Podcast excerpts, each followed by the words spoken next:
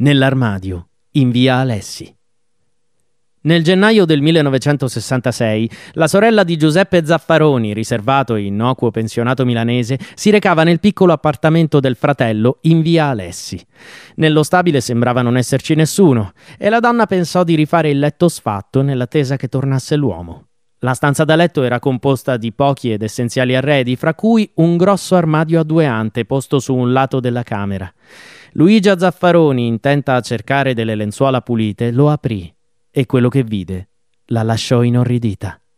Rannicchiato nell'armadio comparve il corpo del fratello con indosso solo i pantaloni del pigiama.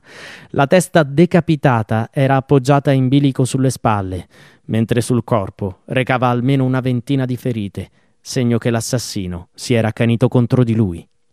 Dopo poco le indagini individuarono il colpevole in Benito Gnata, nipote della vittima, precedentemente ricoverato più volte in ospedale psichiatrico. Gnata non tardò ad essere arrestato, lui che temeva che il nonno sospettasse delle sue stranezze e che lo facesse internare di nuovo. Nella sua casa furono ritrovate istantanee di corpi mutilati, uomini alla gogna e teste mozzate.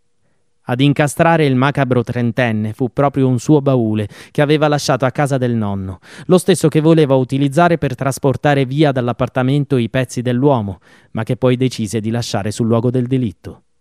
Riconosciuto incapace di intendere e di volere, Gnata venne nuovamente internato in manicomio.